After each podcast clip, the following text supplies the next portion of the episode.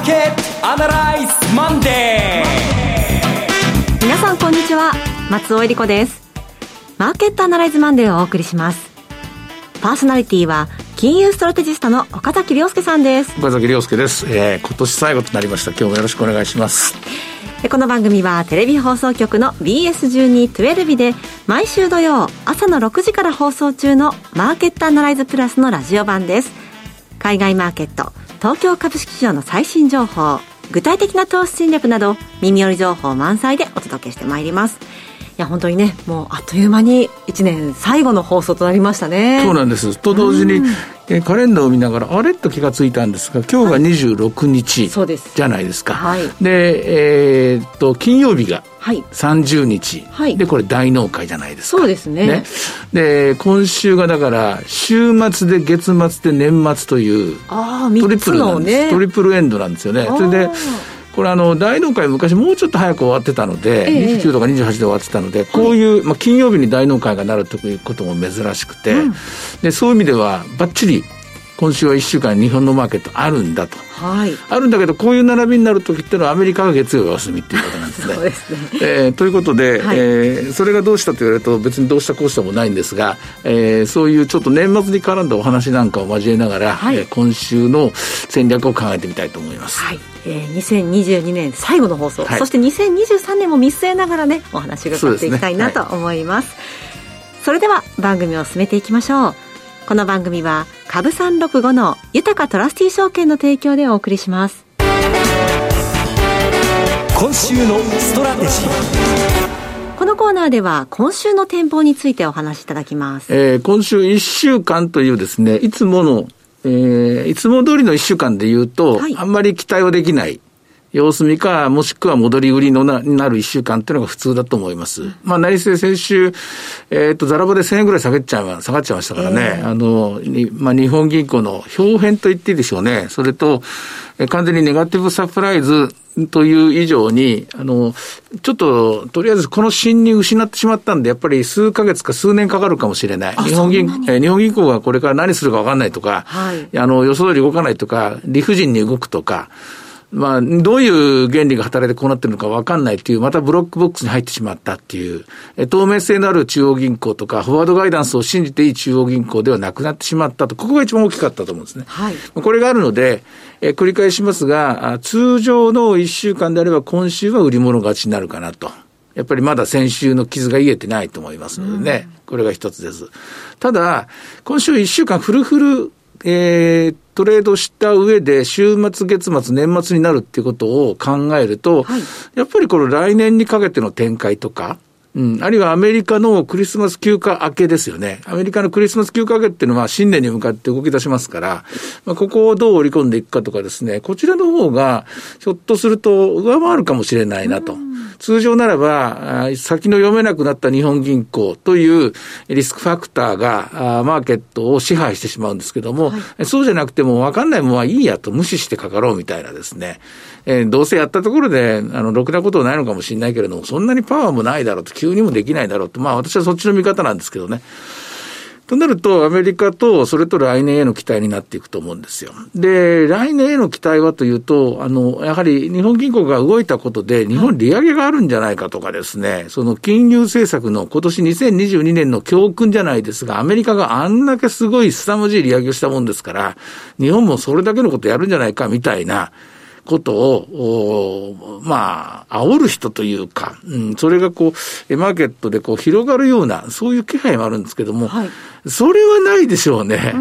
それはないというのか、アメリカの方はもう着地体制に入ってるわけなんで、はい一周遅れ、一年遅れで日本がインフレが加速してきたと、えー、実際11月の CPI が3.7%になりましたから、えー、まあこれ4%ぐらいまでいくかもしれませんから、そういう意味では日本も利上げに向かなきゃいけない、えー、金融緩和は終わんなきゃいけないってことは分かってるんですが、さりとってアメリカのフロントローディングが直ちにできるかというと、これは無理だろうなと。というふうに思います。で結果的にじゃあ日本は何が起きるかというと、まあ正常化には向かうんだけど、非常に恐る恐る、これまた、あの、日本も昔フロントローディングみたいなことやったんですけども、それ大失敗してですね、うん、89年から90年か90年にかけてものすごい利上げしたんですけども、その結果、日本の大事な資産である株と不動産を粉々にしてしまったんですよね。はい、で、その結果、期待インフレ率っていうのがゼロ、もしくはマイナスになっちゃったっていうのが日本の失敗だったんですけども、それやっちゃいけませんから、えー、まあ、それやったらやったで、なんだ、そういうことするわけみたいな感じになるんですけど、それはまた来年の話としてで、まあ、あの、来年に関して言うと、それがないとすれば、やはりアメリカが、私はまあ、あの、深刻な、少なくとも深刻な景気後退はないと。うん、で、ひょっとしたら景気後退そのものも認定されないんじゃないかと私は見てるんですけども。はい。それ、そうなると、じわじわまた上がっていく。まあ、本当は年末に3万円ぐらい戻ってほしかったんですけども、それはちょっと不可能になりましたので、いや、あの、えー、来年にかけて一段のところで3万円台を回復するというのが私の見方です。ただ、その後はというと、正常化のですね、えー、仕事をするのが新しい日本銀行の執行部になるんですよね。はい、えー、総裁、副総裁変わりますから、この人たちがどんなことをやってくるのか、その不確実性があるので、えー、46からはですね、少し様子見になるかなと。さらに、えー、2年目なとなるインフレですね。日本の2022年のインフレ率は目標とする2%を4月以降超えてきたんですけども、これが23年の4月以降も超えてくるかどうかっていうのが問題なんですね。2年目になるともう一過性とか一時的とか言えなくなってきますから。そうなってくると来年の、まあこのデータが出るのが5月になりますから、5月以降の金融政策決定会合で多少なるとも何らかの利上げアクションが来るでしょうから、そうなるとブレーキがかかってくる。まあ来年はそういう年年になって、まあ、今年のような、そのネガティブなサプライズがですね、アメリカの金融政策がこんなに変わるかみたいなことは、来年に関してはないんじゃないかなと。むしろ、地に足のついたと言いますか、じゃあ、日本の景気はどうなっていくのか、世界で一番いいのかどうかっていうところですね。このあたりが試されることになるんじゃないかと思います。ちなみに今週、一番注目しているのが、これも3回目か4回目になると思うんですけども、3度目の正直ですね。はい。鉱工業生産指数11月分が出てきます。えここでいつも言ってるのが、アニマルスピリット指数という指標っていうのがあるんですけどね、日本の製造業の経営者たちがどれぐらい生産に対して前向きになっていくのか。ちょっと自動車が鈍ってるのでね、期待するのは難しいんですけども、一応確認していかなきゃいけないところだと思います。えー、長くなりましたけども、戦略的には今週は残念ながら、いつも通りの一週間って変えるな、と考えるならば、戻りは売らなきゃいけないところかと思いますが、仮にですよ、仮に、はい、あの、東美の一新ということをよく聞いたことあるでしょ。ありますね。うん、これあの、データを取ったことがあるんですけどね、あの、今回は、えー、週5日あるんですけども、だいたい営業日4日ぐらいが普通だったので、4日ぐらいで取ってるんですけども、えっ、ー、とね、1970年代とか80年代は東美の一新がよくあったんですよ。まあ、これは、そもそもが日本経済が若かったとか、高度経済成長期だったとか、株式市場がイケイケだったとか、そういうのもあります。結局、まあ、東洋の一新といっても、えー、1週間のある52週間のうちの1週間ですから、えー、やっぱり52週間全体が強かったら強いまま終わるっていうケースがあるんですね。ただその後、90年代、00年代、それで10年代になってくると、これがまあ、半々かやや負けが多くなってくる。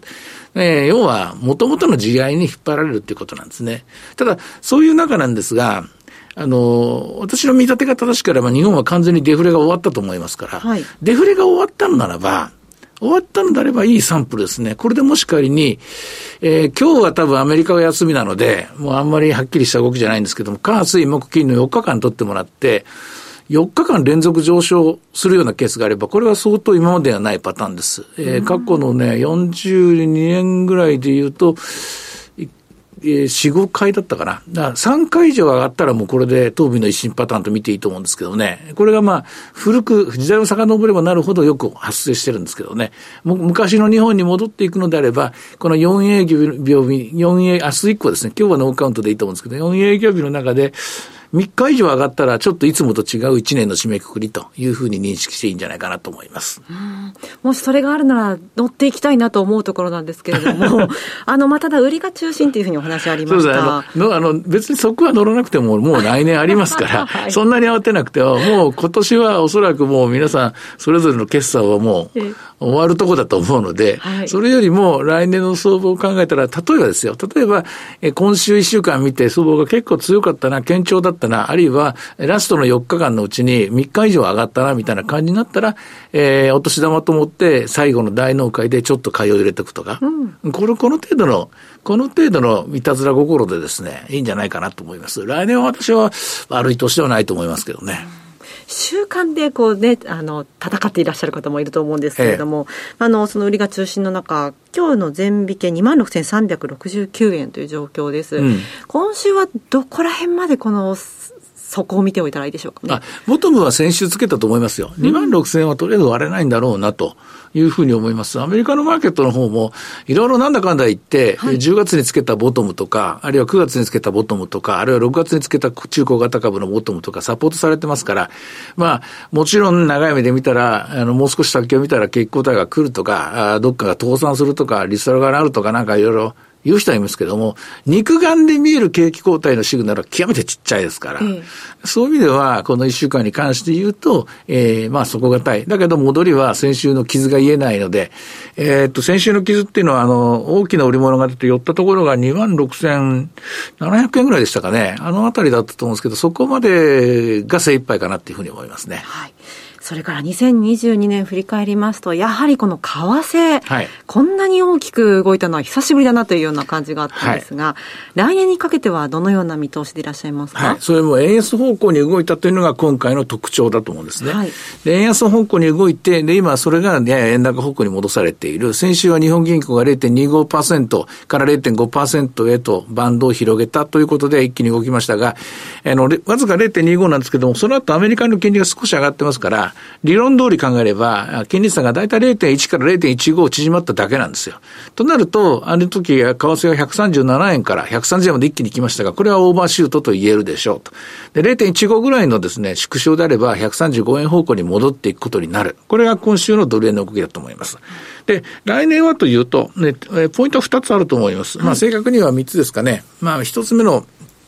アメリカの利上げは大体予想通りなんで、えー、アメリカの方は果たして景気後退になるのかどうかということですね。景気後退になってしまうと、えー、ここまで3.5ぐらいのところで落ち着いていた10年金利がもう一回下がる可能性が出てくるっていう話ですね。これが一つ。日本の場合は、えー、その、イールドカーブコントロール政策が完全に解除されていくのか。えー、解除されれば今0.5ですけども、これが0.75、0.1%とか戻ってきますから、そうすると日米金利差がもうあと50ベースぐらい動くことになると。うんえー、アメリカ50ベース動いて、アメリカの景気個体があると75もしくは100ベース、100ベース動くと、理論上は7.5%ぐらい円高になる。7.5%円高になるっていうことは、これ120円割れぐらいまでもおり、あり、あの、起こり得るということなんですけど、はい、これがまあ円高の、120円ぐらいが円高のピークじゃないかなと思います。ただ私の見立てが正しければ、アメリカの景気後退はかろうじて免れる。で、10年金利は4%金棒のところで落ち着く。で、日本の金利は上がるだろうけれども、えー、イルドカーブコントロール政策、政策を一気に解除することはないだろうと。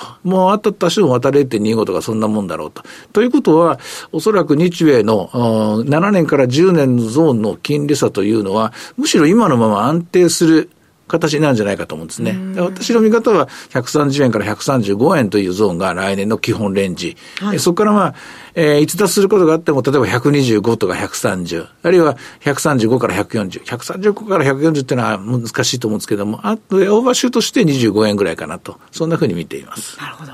えー、今日はですね、この後、福眼経済塾のエミー・ユルマズさんお電話つなぎますので、エミーさんはどんなふうに見てるかというのも聞いてみましょうね。はいさて、えー、株三六五の動きを見ていきたいんですけれども、株三六五は、えー、お休み入りますが、1月3日から取引が可能ということで、ありがたいですね。年末年始も心強い存在です。えー、はい、はい、えー、今日は350円からスタートして、えー、っと、その後ですね、ちょっとした、多分欧米勢の買い戻しじゃないかと思うんですけどね、490円まで買われるところがありました。はい、490円まで買われるところがあったんですが、314円安値の現在は380円。まあ、やっぱりアメリカが今日はお休みということで、小動きに今のところとどまっています。はい。いろいろ展望していただきました。今週末土曜日には朝の6時から放送しますマーケットアナライズプラスの YouTube などもぜひご覧ください。はい、今週はね、あの番組の方お休みですけれども、はい、YouTube の方は随時更新しております。えー、サンタの格好させられましたけどね。えー、この間の土曜日公開のあでもね、いい話したんですよ。あの話って早速今日ね、えー、日経、日本経済新聞社が同じこと書いてますから。そうですか。はい、えー、パクられたのかもしれません。何のことだろうと思われた方はぜひ、えー、マーケットアナライズプラスの YouTube チャンネルご覧ください。ではここでお知らせです。株365の豊かトラスティー証券から岡崎亮介さんがご登壇する YouTube から飛び出しての全国無料セミナーご案内します。新年1月21日土曜日と2月4日土曜日の2回、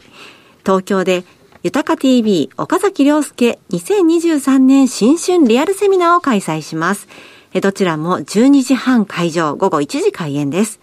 講師はこの番組でおなじみ岡崎亮介さん、そして東京金融取引所の岡田隆さんです。岡田さんがクリック株365の魅力と優位性を徹底解説。そして岡崎さんが2023年のマーケットを徹底分析。2023年の投資戦略 Q&A も合わせて1時間半たっぷりとわかりやすく解説します。1月21日、そして2月4日ですね、岡崎さん。はい。あの、少人数で行います。はい。40名なんですね。あの、顔が見える、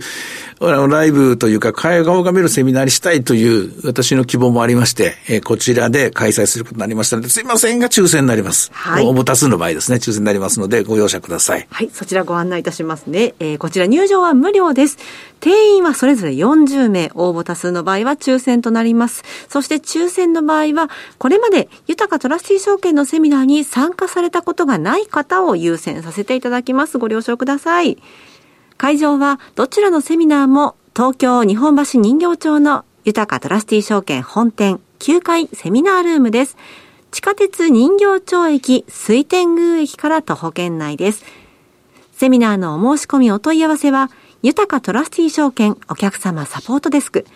フリーコール0120-365-281。365-281までお願いします。受付時間は土日祝日を除く午前9時から午後7時までとなっています。1月21日開催分の締め切りは1月の11日。そして2月の4日開催分の締め切りは1月25日です。応募状況によっては締め切りを前倒しする場合がございます。貴重な機会です。お近くにお住まいの皆さんぜひ振るってご応募ください。なお、ご案内したセミナーでは、紹介する商品などの勧誘を行うことがあります。あらかじめご了承ください。以上、株365の豊かトラスティー証券からセミナーのお知らせでした。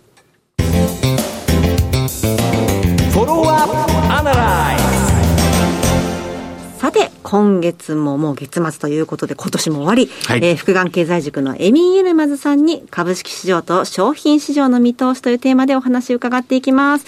エミンさん、今年も毎月月末ありがとうございました。今日もよろしくお願いします。ありがとうございます。よろしくお願いします。よろしくお願いします。さて、エミンさん、2022年、本当に激動でした。えー、今現在の世界のマーケット状況、エミンさん、どんなところ注目されてますかはい、あの、まあ、本当になんか1年前のちょうど今の時期とですね、はい、えー、まあ、比べにならないほどですね、もう、あの、マクロ環境が変わってますんで、んよく皆さん思い出してほしいのは、ちょうど12月ぐらいにですね、1年前に、まあ、今年、だから2022年の、まあ、アメリカの利上げはせいぜい3回だと。えー、しかもそれぞれ0.25%だから、まあ、2022年の、まあ、年末の金利は1%だろうと。思ってたらそれが今4.5%まで来てると。で、おまけに最後の最後で日銀も政策変更をせざるを得なくなっちゃって、日本のコア CPI が3.7%だと。つまりですね、この1年間で、ま、1年前に全く予想できなかったあのレベルでもうマクロ環境変わってきているので、おそらく来年も相当、まあ、大きな変化があるんじゃないかなと。まあ、それがどのようにその、まあ、動くのかっていうのは本当にまあ、去年も全然全く予想できなかったように、まあ、非常に予想が難しいんですけれども、ただ一つ日本に関して、日本の相場に関して言えることは、まあ、おそらく、まあ、日銀の政策変更もまだ始まったばかりなので、まあ、なんか、あの、利上げが来るんじゃないかなと私は、あの、短期金利の、政策金利の変更もね、えー、来年、えー、というふうに思ってますので、まあ、その意味でですね結構相場も大きく動く、まあ、そういう年になるのかなと思います。政策金利の変更も来るかもしれない、時期的にはこういつ頃というふうに、エミさん、ご覧になってます？えーとですね、やっぱ大きく動くのは前半じゃないかなと思っていて、まあ、相場的にはあのやっぱ景気よりも前に動くので、基本的に。で、はいまあ、この景気減速があの、まあ、先進国の景気減速、そして中国ですね、主要国経済、まあ、これは明らかなんですけれども、ポイントはだから来年は、まあ、マイルドなリセッションになるのか、それとも、えー、まあ、ハードクラッシュになるのかですよね、ここがポイントで、であの日本に関して言うと、こ日本の、もうこれはあの IMF の GDP 予想を見ても、まあ、その他独立機関の GDP 予想を見ても日本というのは実は先進国の中で一番高いんですよ、来年の GDP 予想ね。はい、その意味では日本に関してはまあマイルドなリセッションアメリカと中国はちょっと場合によってはですね、えー、ハードクラッシュの可能性もあるのでこのあたりはあその意味で考えると私はまだまだだからまあ、中国株、香港株はだいぶあの下がってきたのでそこまでダウンサイドはないんですけれどもアメリカ株に関してはちょっとまだ僕はダウンサイドがあると思ってますし日本に関してももちろんアメリカにすれやする部分もあるしかつおそらく円高がもうちょっと進みそうなので、えー、それらもちょっと考慮してしばらくちょっと前半は、えー、株価、まあ、その他資産は難聴なのかなとで後半にはおそらく底打ちしてえー、まあ、引き締めも、まあ、おそらくもう終わってるんでしょうから、えー、そうなると、もう一回ですね、その買いが入りそうな、そのタイミングが来るんじゃないかなと、どっかで。そうですか。えー、今ちょっと為替の話もありました。エミさんは為替は来年どんなふうな展望ですか？えっとですね、私は、まあ実際、まあ当初のストーリーというかシナリオとしては春ぐらいまでに、まあ、120円台半ばに追いつくかなと思ってたんですけれども、まあ、日銀がサプライズなですね。政策変更をしてきたので、まあ、その意味で考えると、まあ、1月、には130円割れ、えー、で2月から3月におそらくまあ120円台、えー、に1回落ち着くかなと、まあ、あのリスクオフイベントで120円割れも想定した方がいいです。ただ昔のような過度な円高になると思ってないので、まあ、いろいろそのマクロ環境、地政学状況変わってますので、私は120円前後かなと、来年の、まあ、結局、為替の落ち着きどころ、まあ、それぐらいでしたら、まあ、日本は、えー、内需でも輸出でもそこまで困らない水準なので、心地いい水準なので、まあ、そのあたりに、えー、来年も落ち着くのかな、定着するのかなというふうに思っています。最後のところ、極めて重要なところなんですよね。実は、あの、過度の円高も困ったんですが、過度の円安も困るというのが、今年2022年の一つの我々の一つの教訓ですよね。そうですね、そうですね、おっしゃる通りです。だから、まあ、日本経済もやっぱり構造的には変わってますからね、昔のように円安になればなるほどいいというわけでもないという、えー、それを皆さんが肌で感じた、えー、かつ今でも、このいろんなものがやっぱり価格が上がっていっていて、えー、ちょっと日本人も40年ぶりにインフレっていうものをですね、えー、体験して、ある意味ちょっとショックになっているカルチャーショックみたいなもんですよね、これもね。デフレからインフレに変わった局面でね、えー、円安もこれを加速させちゃったので、まあ、その意味ででも逆にこれは私は投資の世界っていうかあのこの資産運用の面では日本人がやっぱりデフレ脳からインフレ脳に変わる年になると思っているので、その来年はね、ねえー、そう考えると、これは基本的にはいいことではないかと。えー、今まで日本人は投資してこなかったけれども、それがどんどん投資するようになると、資産運用に興味を持った、まあ、そういうのは、えー、とても、まあ、ある意味、えー、日本政府もそれを見据えてこのニーサを拡大したりとかですね、ね、いろいろやろうとしてるんですけど、まあ、その局面に来たのかなというふうに思います、はい、また来年も適宜アドバイスをよろしくお願いします。いします。いやこちらこそありがとうございました。良いお年を皆さん。ありがとうございました。さてマーケットアナライズマンデーはそろそろお別れの時間です。ここまでのお話は岡崎亮介とそして松尾恵里子でお送りしました。皆様どうぞお体大切に良いお年をお迎えください。それでは今日はこの辺で失礼いたしますさようならこの番組は株三六五の豊かトラスティ証券の提供でお送りしました。